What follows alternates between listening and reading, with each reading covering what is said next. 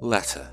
Messrs. Carter, Paterson and Company, London, to Messrs. Billington and Son, Whitby, 21st of August.